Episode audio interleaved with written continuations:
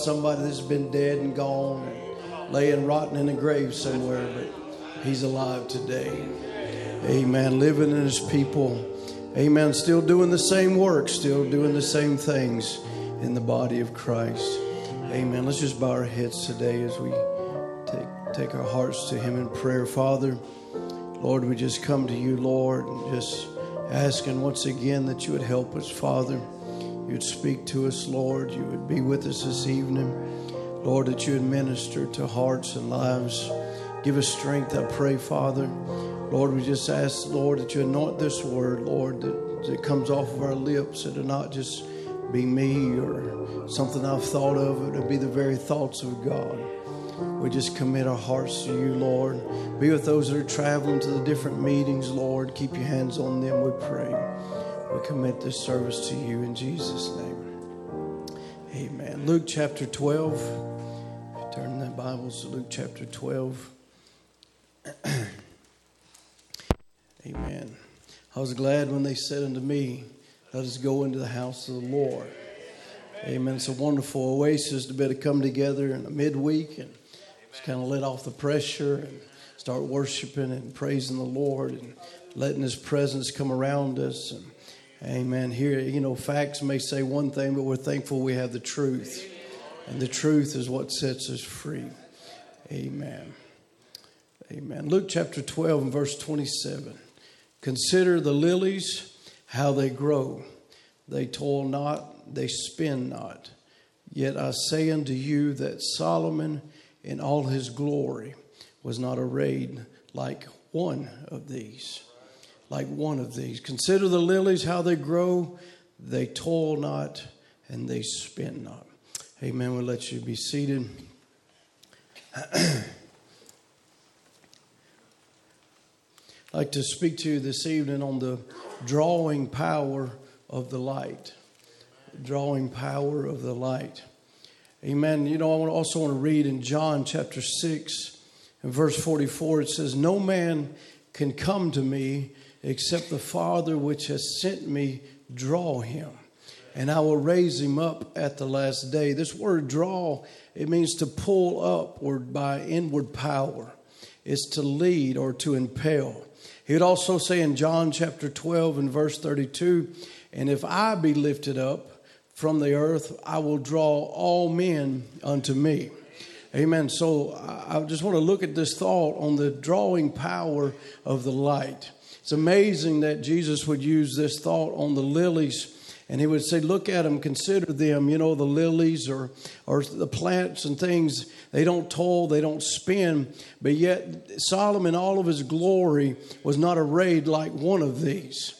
Amen. So there had to be something that was causing them to grow. There had to be something that was causing them to come out of the ground to, amen, to come out and, and to give, uh, uh, uh, to grow up to a place where their leaves could come out and the green would turn and, and then it would turn into a beautiful flower and it would show the beauty that was what was on the inside. And we know that we can look and around us and we can see the life that we live.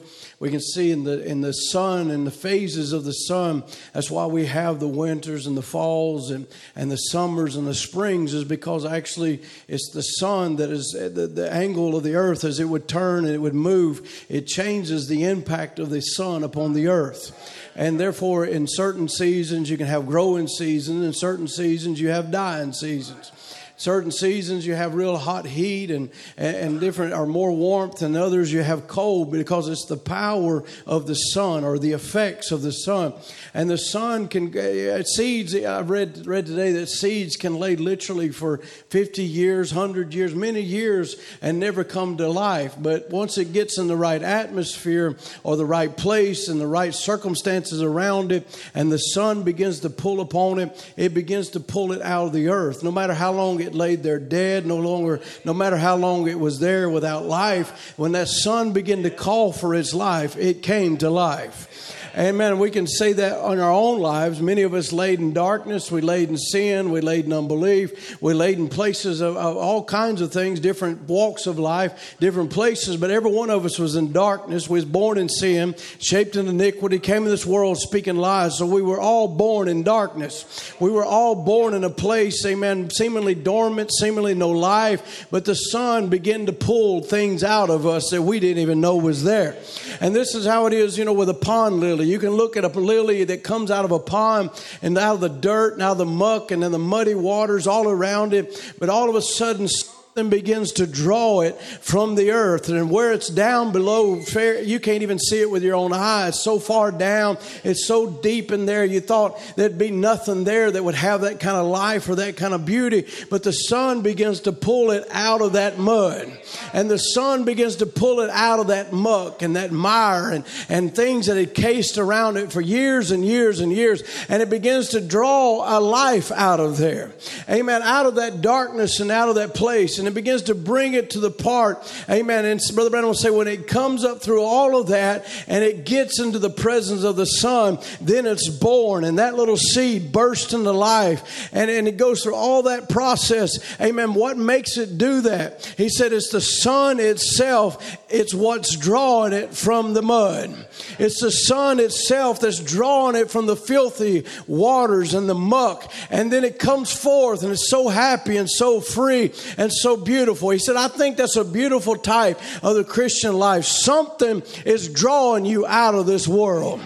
Amen. Something is drawing you out of the place that you thought you belonged in. You thought that's who you were. You thought your life was set. You thought that's what you would always be. But something on the inside began to respond to something.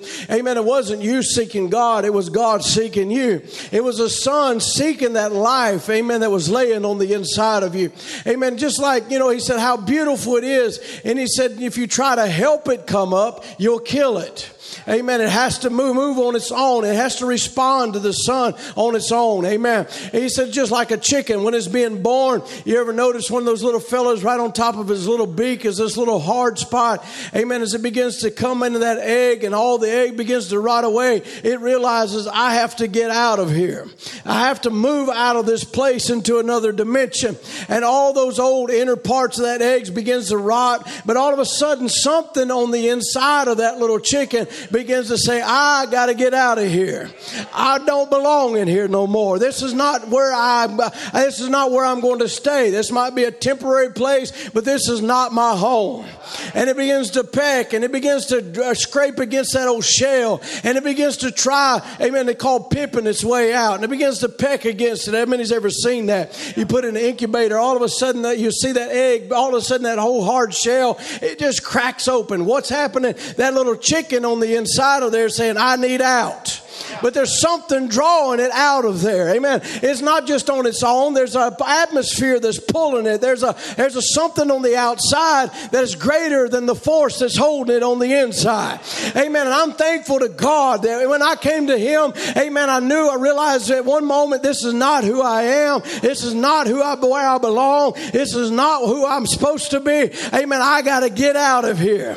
And let's take it another step further. Amen. We're not here. We're here in this world for a temporary time and a diff- temporary place. But I believe there's some believers that are pipping their way out of here. Amen. This is not where I belong. This is not who I am. This world is not my home. I'm only passing through here. Amen. I'm looking for a way out of here. Amen. What is it? It is a call from another dimension. It is a pull that is upon our lives. It's not something that we're trying to conjure up on our own or try to do on our own. We can't produce a body change on our own. We can't produce something on our own, but by faith in the Word of God that said, I'm going to have a bride without spot, without wrinkle. I'm going to have somebody that's going to be alive and remain, and they will be changed. And we begin to read that Word, and we begin to eat that Word, and we begin to become that Word, and we go to pepping against, pepping against that old dark world that we're in, and we're saying, This world is not my home. There's another place I belong. Amen. There's another place, amen, that I belong. It's God's provided way. You try to help Him, you'll kill him. Amen. That's why preachers, amen, as we speak, you know, you have to come. You have to die out. We can't make you do nothing. Amen. We can pray for you. We can ask God to move on your life. Amen. But you have to say, I want out of the situation I'm in. Amen. I want, I want to leave where I'm at and go to where I'm being drawn to. I want to be pulled into another place. Amen. Amen. See, you begin to pick the shell off of that person or that, that little, that little chicken. He'll die. He's got to labor. He's got to strain. He's got to break forth. That's the way of a Christian's got to do. It ain't somebody just shaking your hands and taking you in. You got to lay there till you die and rot and born into the kingdom of God. It's God's provided way. We don't go in by a book. We don't go in by a shake of hands or a join or a pump up or a pull down. You simply have to get away from that old shell.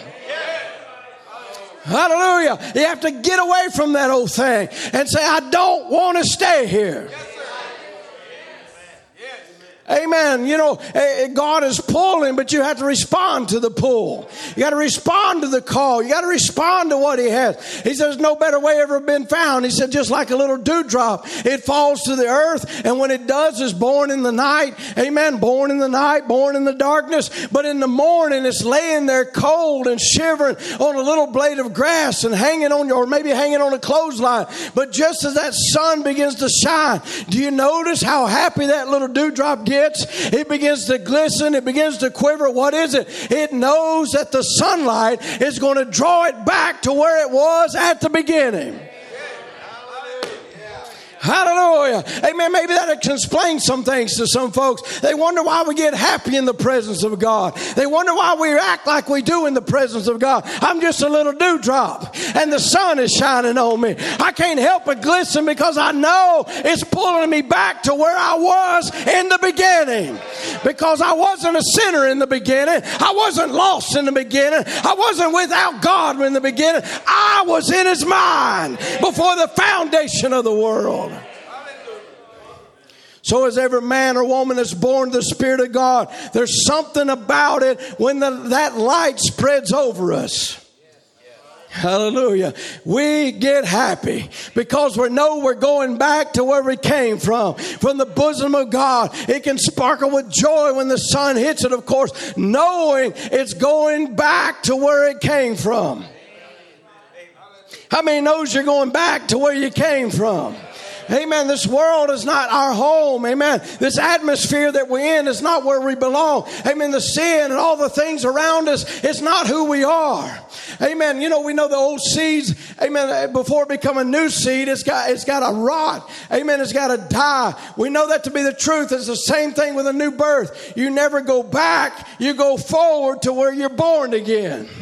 Amen. That's why I think today says there's not so many genuine new births is because the seed maybe will sympathize with the word or with the preacher, but they don't want to rot away from that old system they're in that old idea, that old thought, amen, they don't want to let it go. Or that thing that has held them, they don't want to allow it to fall away and to rot out of their lives. They want to act like, you know, well, I've asked for forgiveness. It's got to be like I was, and there's no true repentance. Come on now. Amen. Many of people are sorry just because they got caught. They're not truly sorry to repentance. They're sorry because they got caught. And so they got caught. They want to say, I'm sorry and go back to what they was. Amen. In the beginning, had the place they had or the position, whether it be a, a preacher or a husband or wife or whatever. They want that same respect. They want that same authority. But that only comes by true repentance. That only comes by dying out and being born again. Amen. They want, don't want to come under. They want to stay in that old system and claim the new birth or the message of the age and they found in the Luther, Wesley, or Pentecost, or other places, they want to try to hold on to the old system and claim this or claim that. But that old system must die. It must rot in order to bring forth a new one. But they want to cling to it. Amen. They want to hold on to it, you know, but many people begin to think that, well, I've been seeking God, but it wasn't really you seeking God. It was God seeking you. It was God pulling on you. It was actually God pulling you to the place that you are today. You're not sitting here on this pew because of you. You're not sitting here on this pew because of some person somewhere. You're sitting here because God has pulled you to this place. You're not who you are because of you. You're not who you are in your Christian walk because of what you've done or how hard you work or what you, you're there because God has called you to that place. He's pulling you. No man can come to me except the Father draws me, uh, draws him. You said, Oh, I sought God. I went to seeking him. No, no. God's been seeking you. Amen. Not you seeking God. Human nature proves that. We don't have to go back, but just to the beginning of the Bible and see Adam sin. He didn't start hunting God. God, where are you? I need you, God. No, God came looking for him. Adam, where are you? Adam, where are you?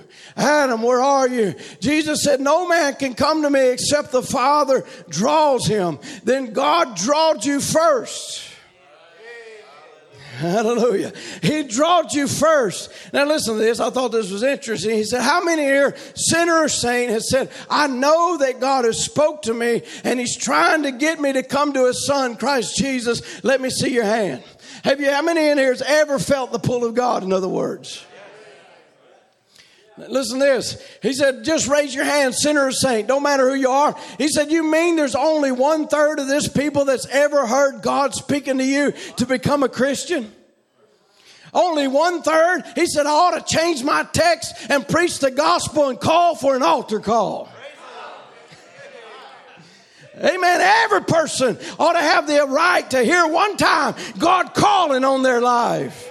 God pulling on them. Now, there are those that heard him many times but refused the call.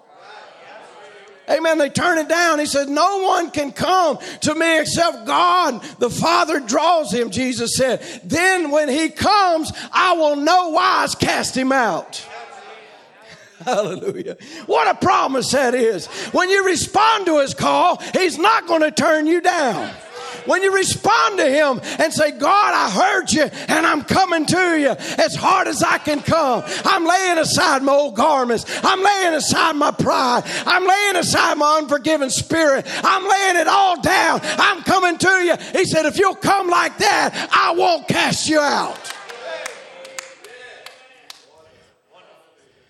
Amen. If we could literally see, I know we did it one time in a skit, kind of put it, put a, a, visual to what really is happening in the other realms. How many knows that right in this building there's spirits of every kind? Right in this building there's angels. Amen. All around. There's a war, spiritual warfare that's taking place. Amen. If we could see what is happening, the words going forth, and the Holy Spirit's following the word, and He's wanting to see it come to pass in somebody's life. Amen. And he's standing there and he's pulling and he's pulling. How many remembers that skit? Amen. I believe it was Brother Aaron standing back there pulling, pulling. As a preacher was preaching, the angel was back there pulling. It happens every service. There's a pull, there's a call. Amen. And what, why, what, what, what made you come to an altar? Not you. There was a pull there. Amen. Hey, what, what made you come, come tonight? Not you. There was a pull there. It was a deep that calleth unto the deep. And there has to be a deep to respond. You say, Well, I sought God. No, you didn't. God sought you.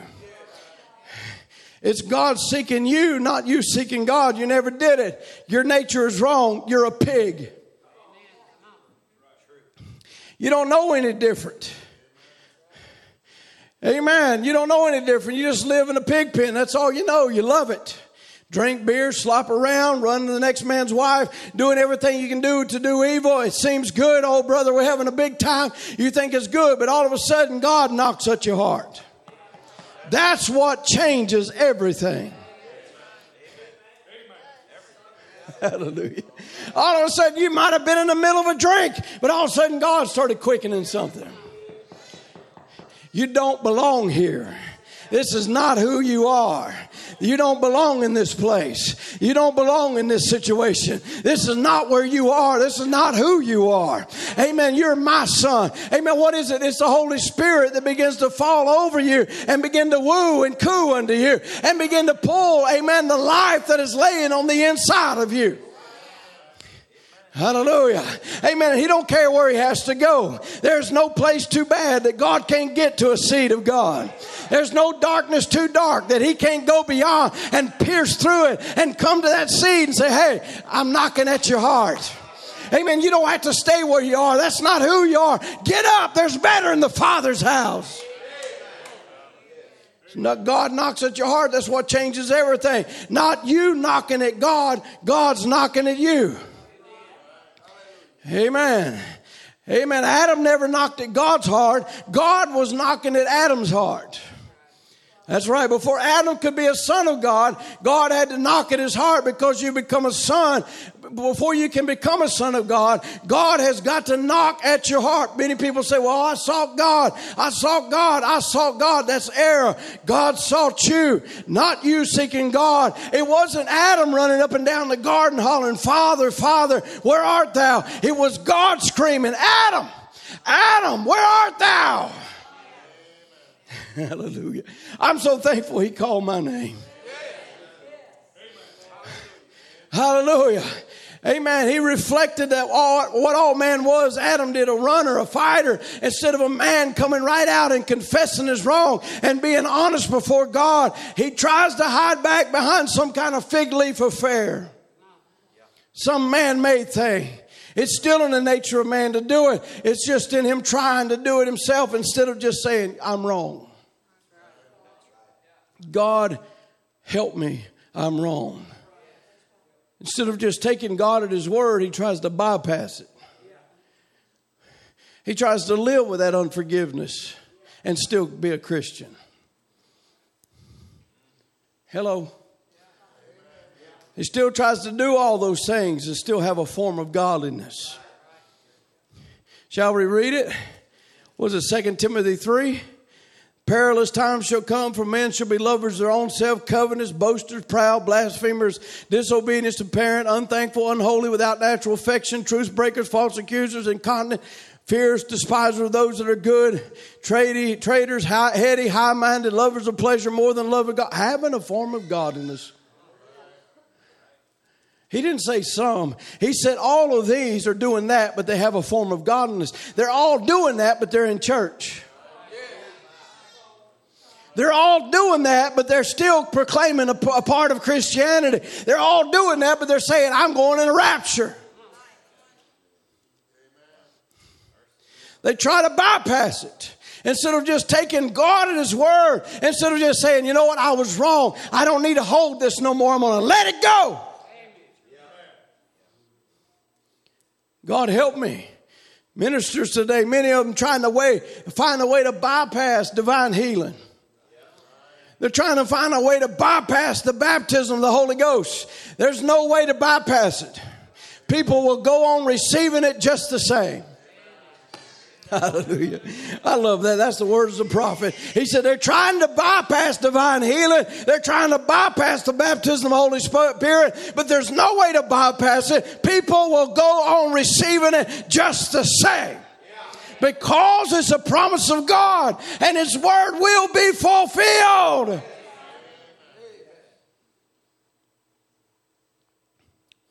Jesus said, we wouldn't argue with Jesus, would we? Say it again. No man can come to me except my Father draw him first.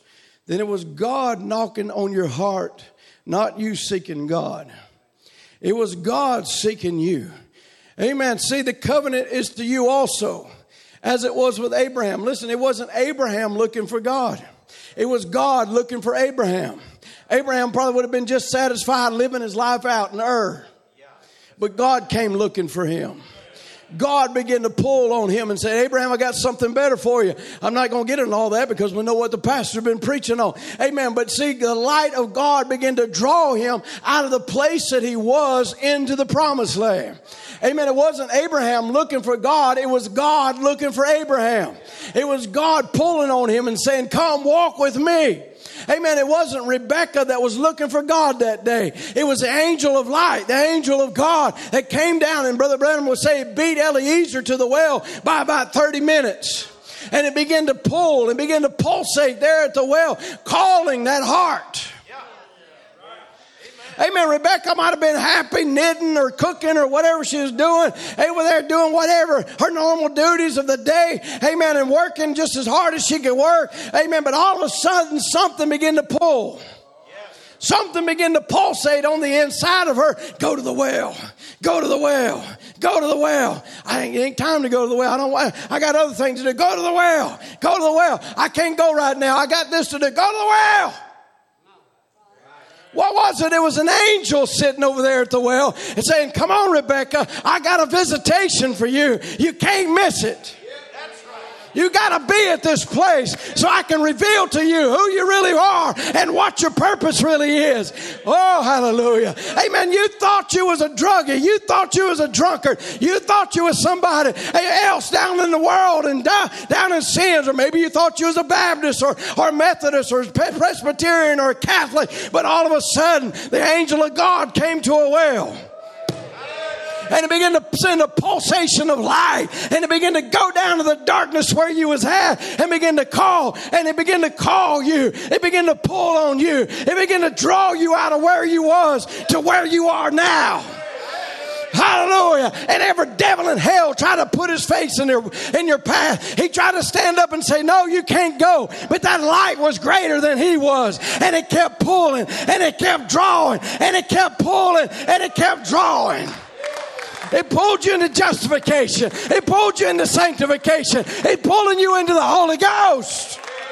And one of these days, in that final pull, it's going to pull us out of these old mortal bodies into immortality. He reached down and chose you. He, you never chose him, he chose you. Mercy out of the millions in the world today, out of the billions in the world today, He chose you. Because He put your name on the Lamb's Book of Life before the foundation of the world. That's what the Bible said. Before was there was a world, He chose you.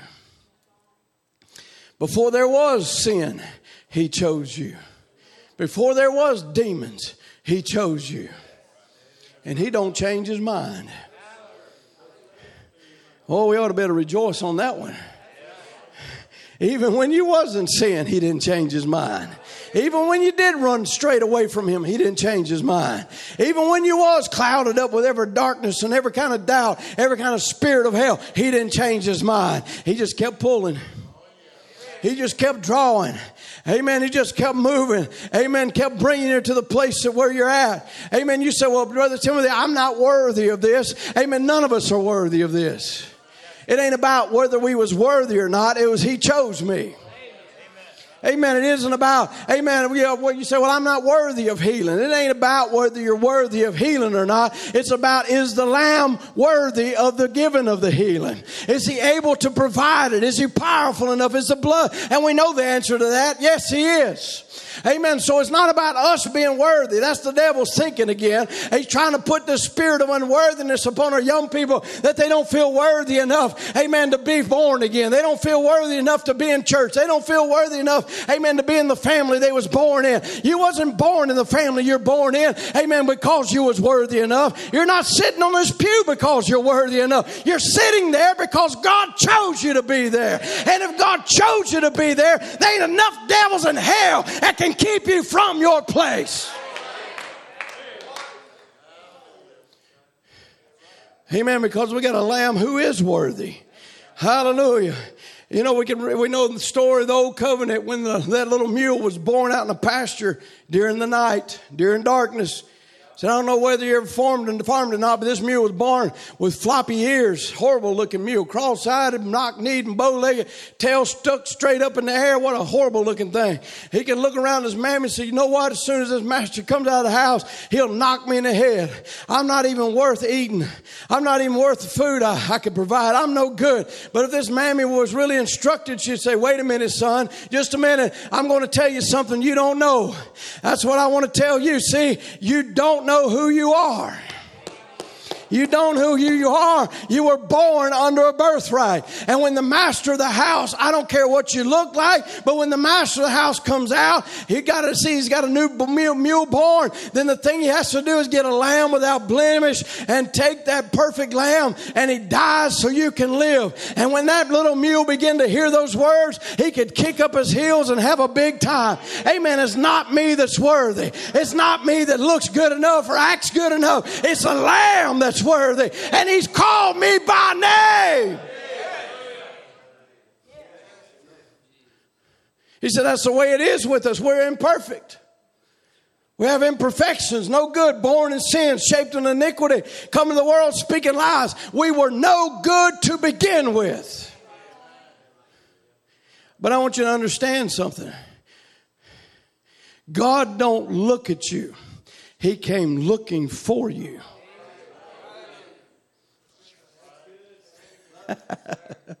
Hallelujah.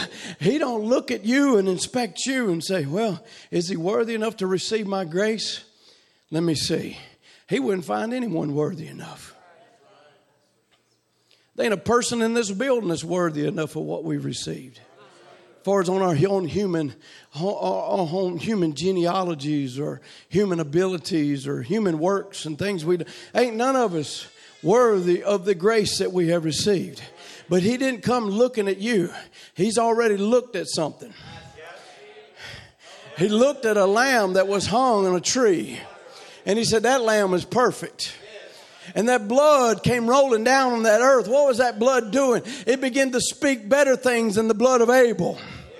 The blood of Abel began to was speaking murder and, and hatred and, and jealousy. That's what the blood of Abel spoke. But when the blood of Jesus came down, it began to speak out names that were redeemed before the foundation of the world. Hallelujah. That blood began to call out your name. And it's been going for two thousands of years through every church age, calling out the names of the seeds that were down there in the darkness.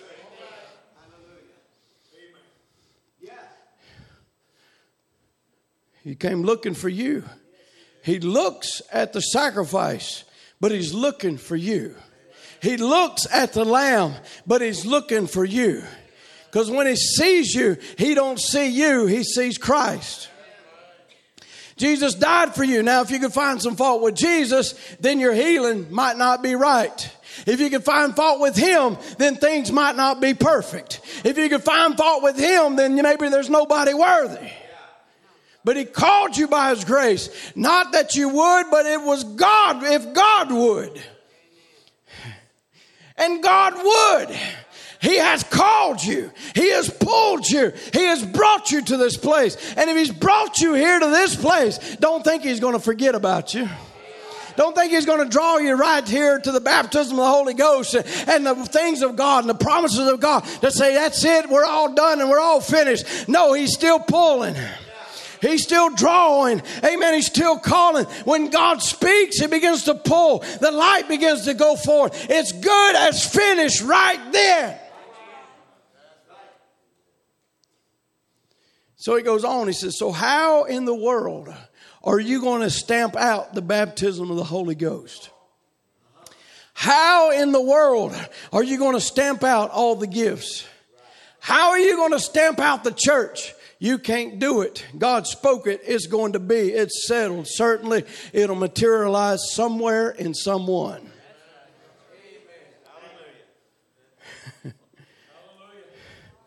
Then, when God foresaw by his foreknowledge how he redeemed the world of sin and corruption, he slayed Christ before the foundation of the world when he spoke the word 4,000 years before it was manifested.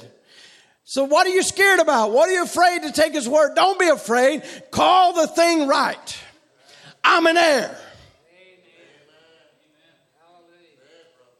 Why are you an heir? Because I've been made an heir through Christ Jesus.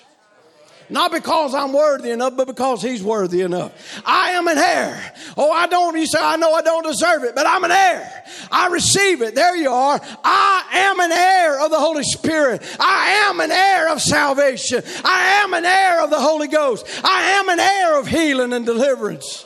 That is my portion given by the blood of Jesus Christ. I'm an heir to all perfect assurance. Jesus is mine. Oh, what a foretaste of glory divine. An heir of salvation. Satan can't stand that. But let me tell you, he's a defeated being.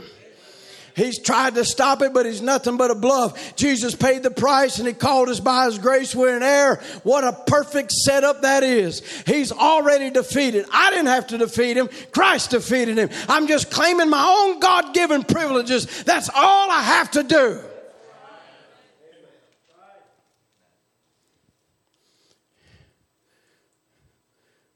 Brother Branham would talk about a little man so a little colored man was being ordained one day, and the elder standing around said, Lord, wrap him up in burlap sacks, pour kerosene on him, and set him afire for the gospel. He said, That's what we need today is on fire. Turn him loose and let him run. He said, I used to brand calves. We'd take a calf. I know you've roped and hog tied many one, I guess. We used to brand them down. Someone said to me, Aren't you ashamed to pack that iron and stick it to his side? I said, Nope. I stuck it on the side. He had a kicking fit. He squalled and battled. He turned loose. He had a spasm. Boy, he could run, but he always knew he, who he belonged to from then on as long as he lived. I tell you, brother, it takes a lot of grace to come up to the altar and stay there till the Holy Ghost burns a seal down in you. You may scream, you may cry, you may act funny, but you know who you belong to from then on, for you're sealed into the kingdom of God by the Holy Spirit. Remember, the Holy Spirit came to seal those who God foreknew, who He called. He didn't just come down, Jesus, and say, I'll die. Maybe somebody will have pity and look on me and say, Well, I suppose maybe if they think I suffered so much, it'll break their hearts and they'll come. No, no. You, won't, you wouldn't come anyhow, no matter how sad it looked. There's plenty of people that watched the crucifixion that, what was the name of that one? The Passion. And saw the, how they portrayed it and walked away from there Maybe said, I'll never do something, or maybe didn't even never feel nothing. It wasn't going to be good enough to just go up there and die. Maybe, maybe if I suffered enough, it'll break their hearts and they'll come. No, we're pigs, born in a manure pile. He can just tell you right quick if he could talk, I'll tend to my business and you tend to yours. That's what a pig will say. Oh, yeah, we got pigs in church. Don't get on that preacher. That ain't none of your business. Maybe it ain't the preacher, maybe it's God. But it takes a conversion. God has to do it. No man can come to Jesus except God draw him first. It takes the work of the Holy Spirit to even turn your heart. It takes God. Someone said, I sought God, and I sought, no, no, God is seeking you. You're not seeking God. God is seeking you, all right? The Holy Spirit just, doesn't just come in and take any kind of wife, doesn't just come take somebody that smokes, somebody that drinks, somebody that lives immoral, somebody that carries along with all kind of worldly things. Because it said, if you love the world and the things of the world, the love of God is not even in you. But the Holy Spirit comes into seal in the body, the wife of Jesus Christ, that He foreknew before the foundation of the world by being God, by, by by him being God in foreknowledge, he could see who would receive him and who will not receive him. Amen. So the Holy Spirit comes to get that bride. That's the one he takes in. Notice he said it's called it's by the Holy Ghost. I love this part. It's got it's kind of tickled me, blessed me because last last Wednesday, you know, I sang that song. I'm bound for the nursing home. I figured somebody would try to say I was being sacrilegious. Well, I want to let you know, Brother Branham did that too. I found it today. He said I used to sing a little song, "Come and Dine." He said, but we changed it up a little, sang it a little different. He said, "Forgive me if I stumble you. Come and join the pastor call. Let's come and join." You can have your ice cream suppers all the time. Till all the dirty chokes chew a cud and puff a smoke. Oh, the pastor calls the congregation, come and join.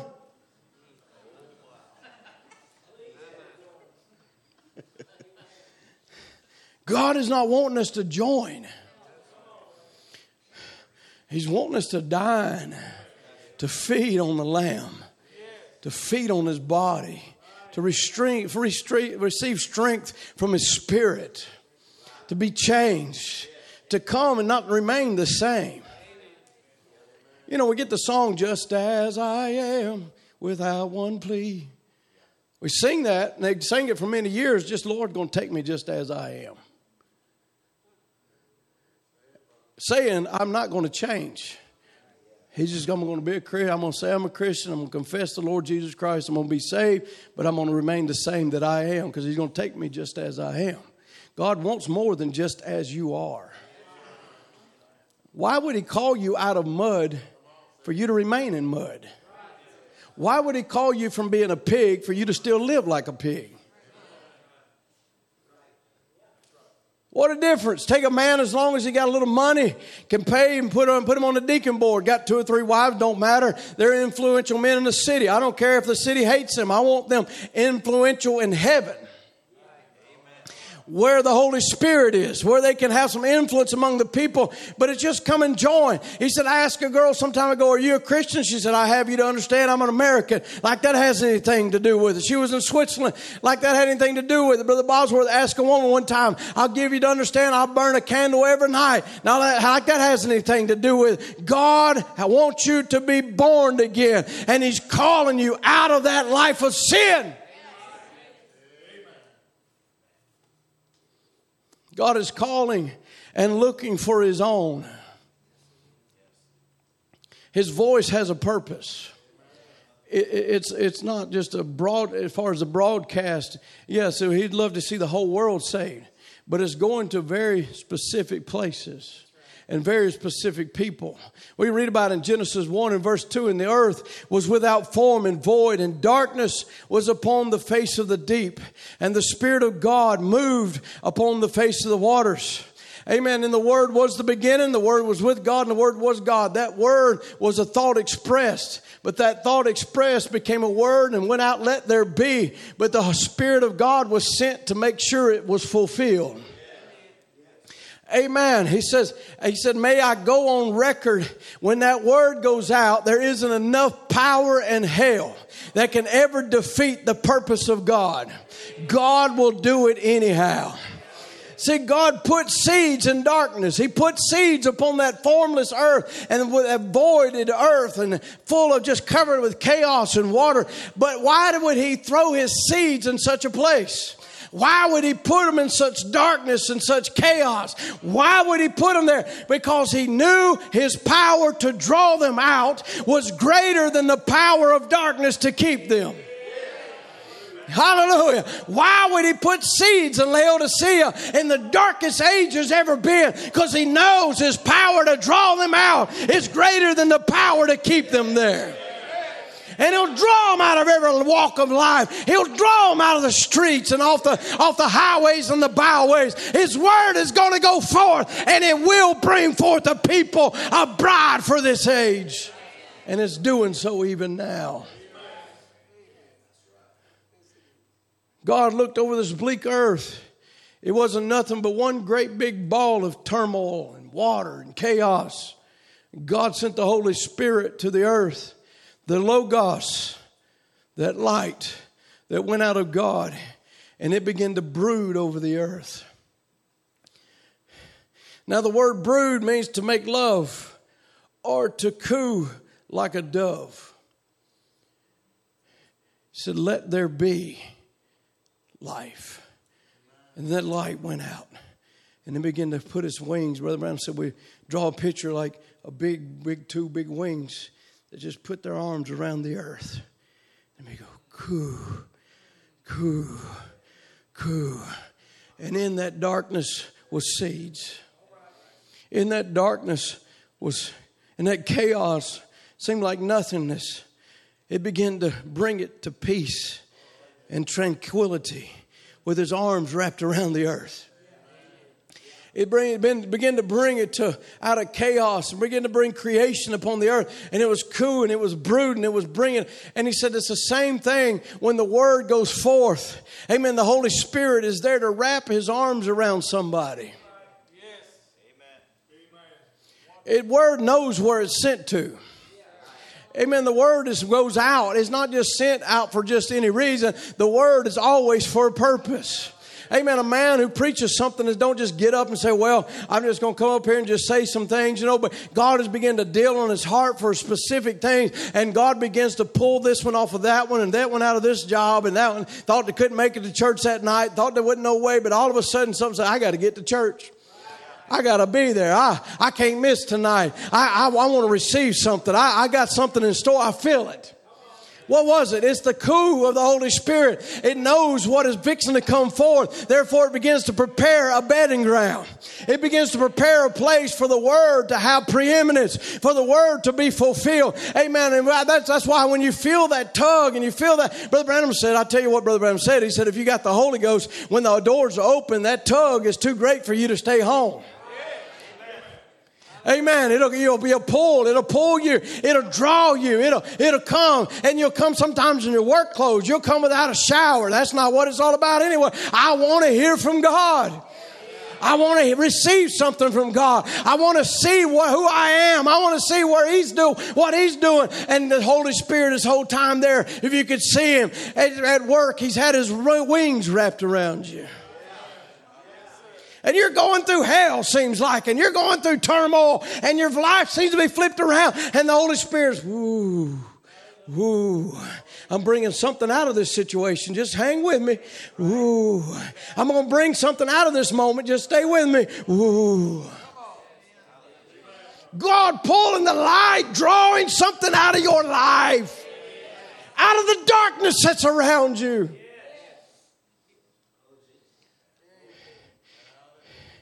He said, I want to make this mental picture. We're going to make it like wings, his great wings around the earth, brooding, making love cooing. Come, come, come. The Father has ordained you. Come. The Father has called you. Come. The Father has placed you in a position. Come. He said, I hope that's sinking in. He said, it ain't just there cooing anymore. It's right here tonight saying, Come, there's more for you. Come, drink of water. What, what called that woman to the well? There was a man sitting there on that well. He said, I had need to go to Samaria. And his disciples said, Well, what, what good? What's in Samaria? Well, there happened to be a little soul down there that was covered in a lot of darkness. But those words went out, I got a need to go. That need was her. And that word went to that need and began to pull her. Begin to call her. Maybe she wasn't going to go to the well that day. I don't know. Maybe she was just going to do it later. But at that moment, something began to move on the inside of her and it began to pull her to that place. What was it? That word went out, but the word don't just go out. It's accompanied by the Spirit of God. And it began to pull that woman out of the place that she was in into the presence of Almighty God. Oh, hallelujah. Don't you realize what's happening on a Wednesday or a Sunday or, or when you get in your car and you feel, I got to listen to, a tape. I got to do this. I got to read my Bible. It's the cooling of the Holy Ghost trying to pull something out of your life. Trying to pull fruit, trying to pull flowers, trying to pull life. After a while, petroleum started coming up. A little bit of this, little Easter lily all of a sudden popped out of the ground. Holy Spirit cooing. A dahlia come up, an azalea. He must have been somewhere around Louisiana. Other bushes. Then along came vegetation, vegetation, the Holy Spirit brooding. Then after that vegetation came trees and plant life. Afterwards, birds began to come out of the dust of the earth. The Holy Spirit brooding them together, sent them into the air. Then came along animal life. Out of that dust stepped forth a lion. Out of that dust stepped forth an elephant. Out of that dust stepped forth everything that was in the mind of God. That Holy Spirit was brooding it out of that earth.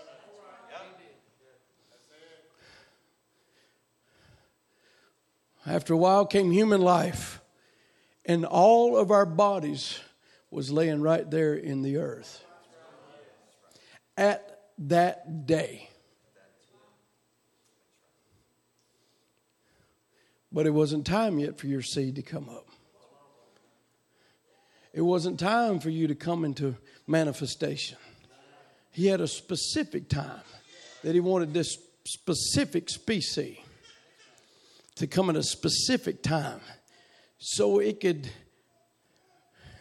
be able to withstand its surroundings. Do you know they do that? They, they, they make seeds. You know, man just perverts, call it hybrids. And he's doing it for a reason. He's not doing it just to try to maybe maybe some of them do, but they're really looking, amen, to see if they can make it maybe weather resistant or bug resistant or uh, you know, parasite resistant or, or, to, or, or, to, to make it where it'd be more healthy envi- in this climate or in this environment. They're trying to make it where they can, you know, maybe they maybe uh, let's just say citrus or something couldn't grow in a certain area, so they tried to change it a little bit so it could grow in that area. But God didn't do it by perversion; He did it by conversion. and he knew I have seeds laying there that are going to be powerful enough to withstand everything the devil has to ha- offer them.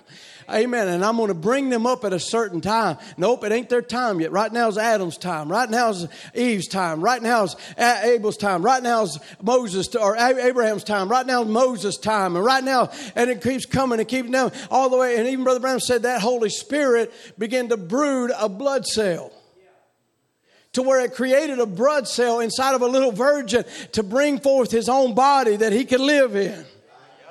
Amen. What was it? He's brooding. He's calling. He's bringing them up out of the dust of the earth. Amen. Out of the place of darkness, out of the place of chaos, out of the place of impossibilities. God, the Holy Spirit is saying, hey, what I've got is greater than what's holding them the drawing power that's, that's is able to draw them out of the darkness. You can see it. You can see when concrete's covering a seed of grass. Amen. If that seed is ordained to life, it'll crack concrete.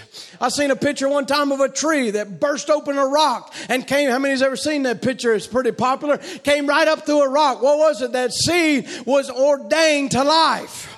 And there wasn't enough that could be put on top of it to keep it to come into life. That ought to give us some victory tonight. Amen. Maybe, maybe we ain't seen those seeds come up, but just give the Holy Spirit time. He's still wooing. He's still calling. He's still bringing them. He's still calling them. He's still cooing. And one day that seed's going to come to life. So don't ever give up hope.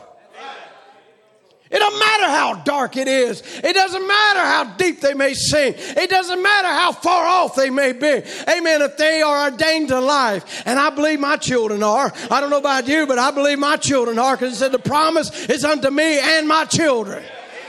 Hallelujah. Amen. So it doesn't matter how much gets on top of them and how deep they've seemed to be covered. But when that sun begins to pull on their life, they can be in a drug house somewhere. They can be in a bar room somehow. They can be in a wherever. Amen. In the darkest of the poor corners of the earth. But that so uh, Holy Spirit begins to wrap his arms around them.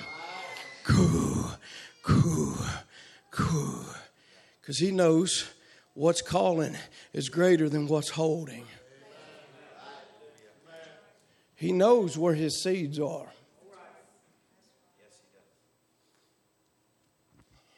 He's not like humanity that can forget and, and just say, Well, I lost them. I don't know where I put them. I don't know about you, but that's pretty easy to do nowadays. If you got something you're trying to put up somewhere and you put it up too good.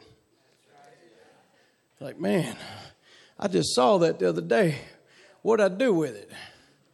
Where did I put it? and then, uh, and I heard this uh, statement many times as a kid. Well, if it had been a snake, it'd have bit you. You're looking, you're looking right up. God doesn't do that. He knows where you're at. He knows. He, he's not forgot one of his. He said, "Could a mother forget a suckling child? Maybe, maybe so, but I'll never forget you." Because your names are engraved in the palms of my hands. He knows where you're at. He knows what it takes. He knows how, how to get you to the place you're at, amen, or place you need to be. Amen. We look at this.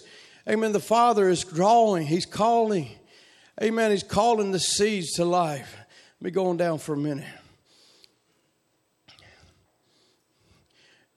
He said he would brood until Adam would come out, someone he could fellowship with someone in his own image, someone in his own likeness.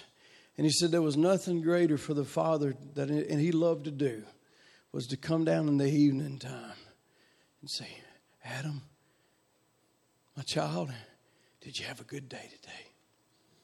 Did you have a good time? How was your day? Tell me about it. Tell me what you've been going through. Tell me how you dressed the garden today. Tell me where you put things. Yeah, that's exactly how I'd have done it. Fellowshipping. There was something in him, a desire to fellowship. And this is what he's doing in this age, in this time. He's drawing people to a place of fellowship. It's the drawing power of the light. He wants to come down to you and say, How's your day going? What you been through, my child? Cooing. Let me help you with that. Let me take your burdens. Let me load, lighten your load. Just come to me. Just come. You don't have to stay there. You don't have to stay in that doubt and fear. Let me take it. You don't have to stay in that depression. Let me have it. You don't have to stay in the situation you're in. I got something better for you. I'm the ever present help in the time of trouble. I'm your God, and He's cooing and He's wooing and He's telling you service after service after service. Just ask and you'll receive. Come on, just ask. Just ask that your joys may be full. Just ask that you can receive. So just ask me. He's calling. Just ask. Lord, I need you. That's all he wants. Lord, I, I got this situation. Can you help me with it? And he's pulling and he's wooing. It's the drawing power of light. He's calling you out of that dark spot in that dark place. Just this past camp, just to give you a personal testimony, musicians can come. Went through very difficult time, as y'all know. We start even over over into 2020, where my wife would be put in the hospital and uh, with uh, COVID, come very close to dying, closer, closer than I ever wanted her to. And then that same week, not getting much sleep with her in the hospital and me at home. And same week, I'd get a woke up in the early morning by a phone call from my father. My mother was having a uh, seizure. We didn't know what it was. So for for weeks and months, months, months, wasn't able to rest because of those traumatic things. Had gotten a few phone calls from Ruth, just not been able to breathe and pray for me during the night. So from that, it would just begin to snowball as we went through the things we went through to my mom's death. And and not even realizing the burden that was there and the, the pain that was there and the heartache was there.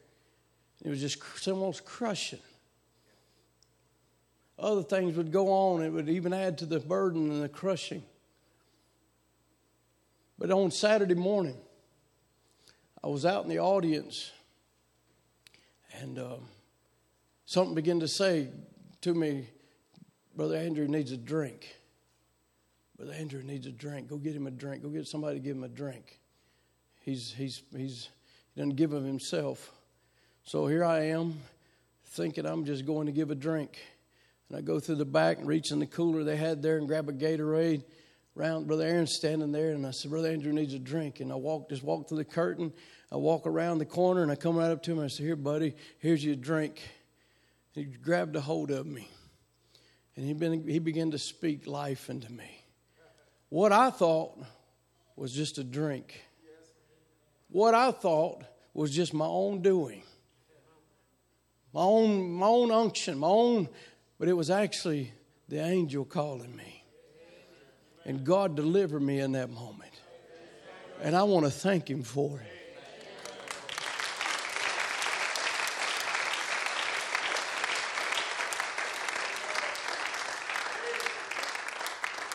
But sometimes you think it's just yourself.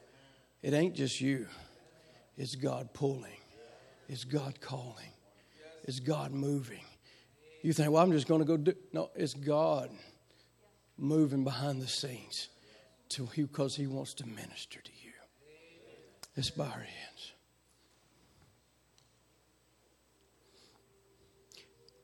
It takes the brooding of the Holy Spirit to bring you into fellowship with God, to give you eternal life. You say, Well, I'm a great teacher of theology. It doesn't mean that to God. Your own ideas doesn't mean nothing to God. Except a man be born of the Spirit and water, he'll no wise enter in. How smart you are has nothing to do with it. Well, I belong to a church. I've spoken in tongues.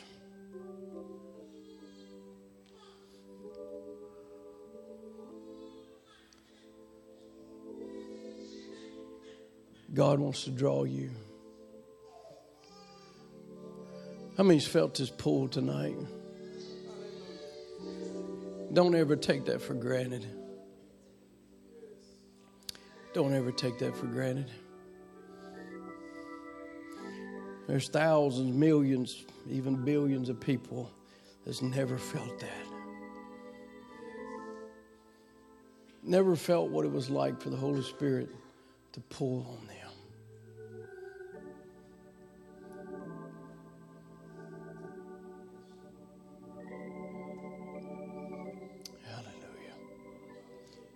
want to draw you to Himself, want to draw you into another place, want to draw you out of this dimension into another,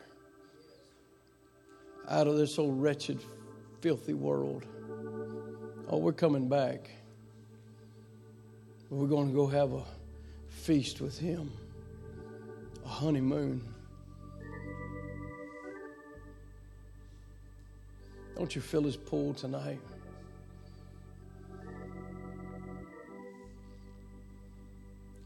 I want to be real honest say, Lord, I feel your pull to move up another step, to move up another notch. I, I just want to respond to you, Lord. I, not to preachers, not to me, it's to Him. Don't ever get in your mind that you're lifting your hands to a man. It's not to a man, it's to God. God, I, I want to move on closer to you. Draw me. Draw me into fellowship. May I yield myself to you, Lord. Grant it, Father. It's the drawing power of the light.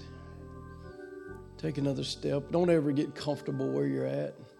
Get in a comfort zone and, well, I've been serving God for 20 years and I'm okay.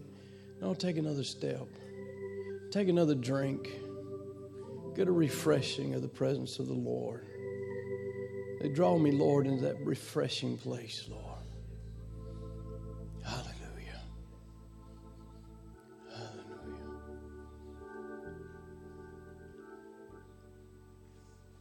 Hallelujah. Father, hands lifted all over this place, Lord. My hands lifted up, Jesus. Draw me, Father, closer to you, Lord. Lord, into higher heights closer and closer to that other realm, Lord. Fathers, we get prepared to step over out of, immorta- out of mortality into immortality. Oh God, a blending of dimensions, Lord. This world, Lord, is just burning and chaos and things around, and but of darkness, you're calling to light. Seeds to take another step, another growth, another moving towards you. Lord, don't let us ever get stale in our walk with you, God. Stagnant, living on yesterday's manna. But God, we got a right to every day to have a fresh, a fresh and renewing of your spirit. God, granted, I pray to the hands that were lifted. Lord, if they feel to be drawn, Lord, to an altar, Lord, the altar's open. But Lord, may they be drawn to where you're calling them to to that place, Lord, they can find you. And to give more of their self to you in Jesus' name. Amen.